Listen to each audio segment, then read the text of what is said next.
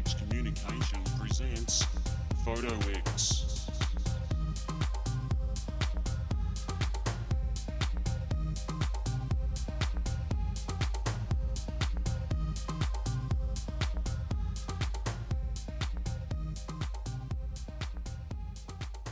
Good evening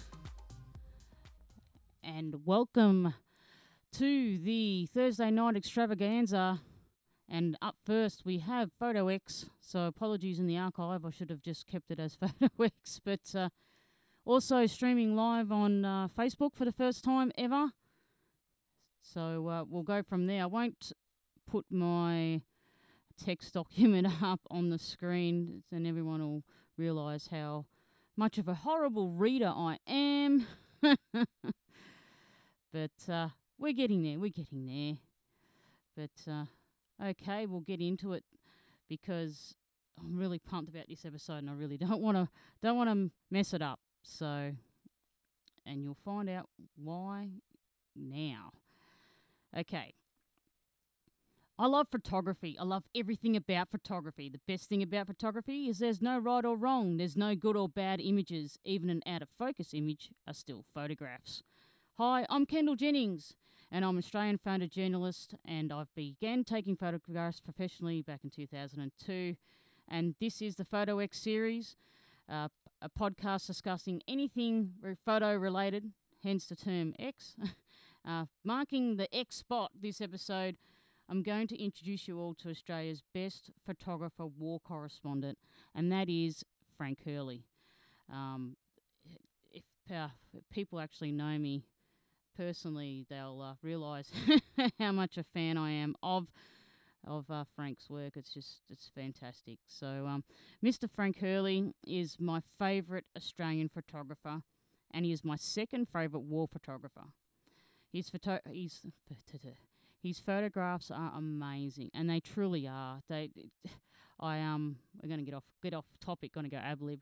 I went to the Australian Library and actually had a look at his work in the cold storage. It was one of the best experiences I've ever had, and I had a look at an image that pops into my mind straight away. Is a is I suppose a portrait or of a ram of a um, Australian sheep, a ram and it was like that the sheep was talking to him in the photo. Still, you know, black and white on glass plate.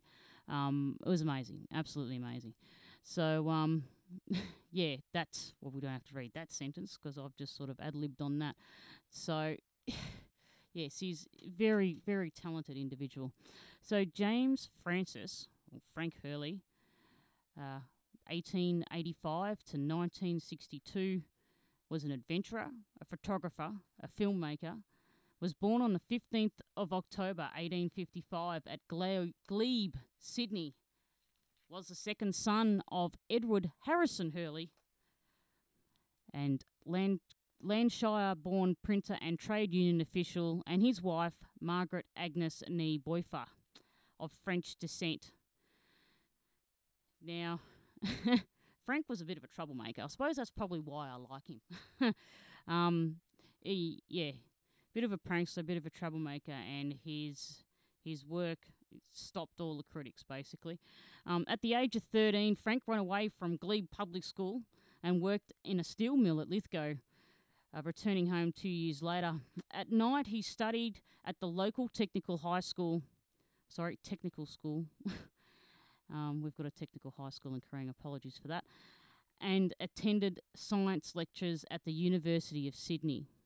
He became interested in photography, buying his own Kodak box camera for 15 shillings, which is the box brownie, I'm assuming, for 15 shillings. We do have a couple of those in our little collection. Amazing, amazing. And uh, oh, sorry, I've already gone on about Mr. Kodak. Apolo- I get all apologies.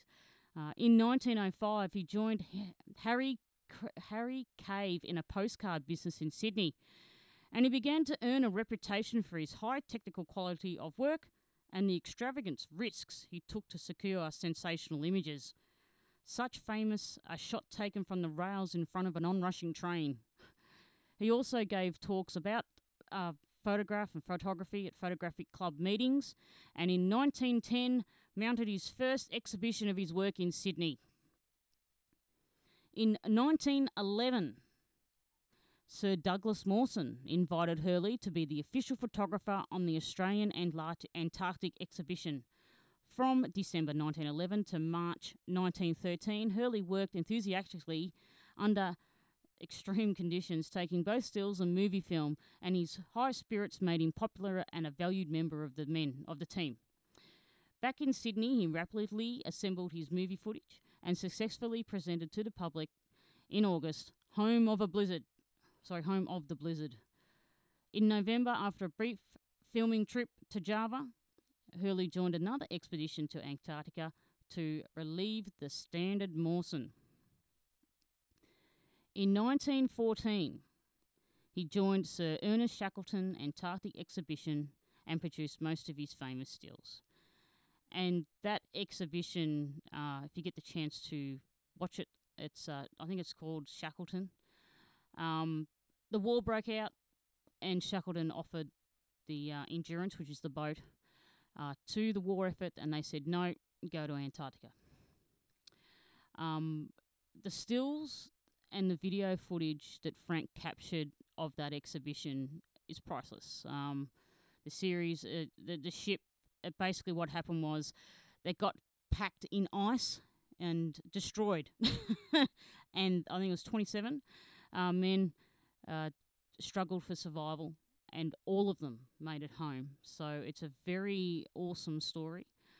Um, and the photos and the night photography that Frank captured is just amazing for that time period, and I don't think you could beat it now. Um, everything tells a story, and it's it is just purely amazing how he how he portrayed his creative mind to show us a piece of his mind, if that makes any sense. Um, this is amazing work. Uh, so it's and he had to choose his images because the the boat uh, the endurance broke up. Um, he couldn't take all his images with him. A lot of them, some of them, sorry, some of them went down with the with the vessel itself, and the others he went through and got the best of the best and broke the other plate negatives. So a very um, yeah, very courageous mission, and the images that you see from that exhibition is just what's gone through that where where those plates have travelled and what those plates have have gone through is just amazing that they survived. Uh, in August of 1917, Hurley joined the Australian Imperial Force as an official photographer with the rank of honorary captain. So he's gone from fighting for life to the war, and uh, Hurley was quite shocked by the carnage. He ran great he ran great risks to filming exploding shells and of course, he clashed with Charles Bean. Now, if anyone knows him personally, I'm not a fan of Bean, but he's very accurate in his historic documentation. But uh, in real life, he was a bit of an arrogant fellow. So um, he was the official, vi- the official historian. I do have a collection of Charles Bean's books from World War One, and they uh, are very, very accurate. Very accurate. So um, they're also limited edition as well, as in um, found him at a uh, mum and dad found him at a uh, an auction on someone's farm. So they're a bit weather perished, but uh, the actual local RSL does have a really schmicko copy of the set. So I'm assuming that only RSLs have them. So back in that day, um, not many were published. So very lucky to uh, be able to read that. So Hurley wanted to depict the horrors of war in a single image. He wanted to convey to the public what war was like. And he started merging several imi- several negatives into one impressive picture, which uh, was a composite.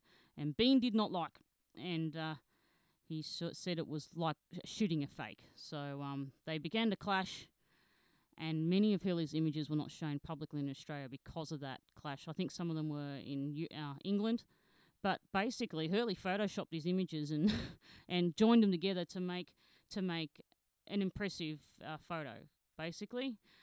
And being well, being the the um, man that he was, it wasn't true as in at the same time. They were all taken at the same venue, I suppose. But yeah, right. So, and typical of that time, uh, Frank became disgusted with the army administration and irked by the censorship. Hurley resigned. However, he was sent to the Middle East, smuggling out some coloured photographs. See, he was a little bit of a adventurer. In Palestine, he flew for the first time and had many adventures while photographing the Light Horse and the Battle of Jericho. Uh, in Cairo, he met a young opera singer. Song, oh gosh, I'm see can't pronounce. A young opera singer, Antoinette Rosalind Leighton, daughter of an Indian Army officer. And after a 10-day courtship, they were married on 11th of April 1918. I think um, from one of the documentaries that I've watched, he lifted her up onto a place where she couldn't get down, and she, he wouldn't lift her down until she said yes. so, um, yeah, quite quite funny. Uh, in December 1919, he was invited to join the pioneer aviator Sir Ross Smith on the final leg of his historic mission from England to Australia.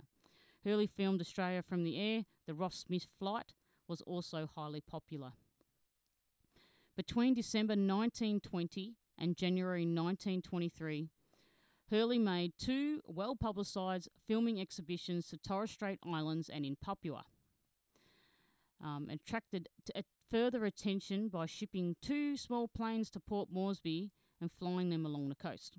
Again, the Papuan films, especially Pearls and Savages, released in December 1921, were major, major commercial successes. He followed it up with a book of uh, travelers' tales and photographs, also called Pearls and Savages. He was he was to do several other films. He had arranged several films, but another personality clash. this time with Sir Hubert Murray and the Papuan administration over allegedly bad publicity that was given uh, to the territory through his sensationalised stories of headhunters and unexplored jungle wilds, and more seriously, over the alleged improper methods which he gathered a large collection of artefacts for the Australian Museum in Sydney. He was eventually uh, not allowed to go to Papua, and I can't. I've had the ro- I've cut that piece that piece out. Apologies.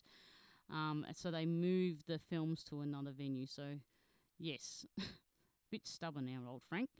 Um, in 1929, Frank Hurley joined the British, Australian, and New Zealand Antarctic Research Research Exhibition, again under Mawson's command. Two films, Southward, Southward Ho with Mawson and the Siege of the South, were both shown widely in Australia, accompanied lectured from Hurley from uh, 1930 to 31. He was awarded the Polar Medal and two bars in the 19 in the ni- 1941 and was appointed an OBE. In World War II, Frank Hurley again served as official photographer with the AIF in the Middle East. But the methods that have brought him to fame in World War I now caused clashes with young filmmakers such as Damien Parer, who found him old fashioned and eccentric. He remained in the Middle East until 1946, making documentary films for the British government, but they gained a little attention. Uh, he died of myocardial infarction at his home at Collaroy Plateau on the 16th of January 1962 and was cremated, survived by his wife, son, and three daughters. Two of them were uh, twins, and one of these daughters became a photographer as well, which I shall go into that in another episode. But yeah, so Frank Hurley, um, yeah, his Antarctica stuff is amazing, just purely amazing. And yeah, so thanks for listening to this episode of the Photo X podcast. Suggestions and feedback is welcomed, and uh, chuck us, throw us an email at kj at kajx.net.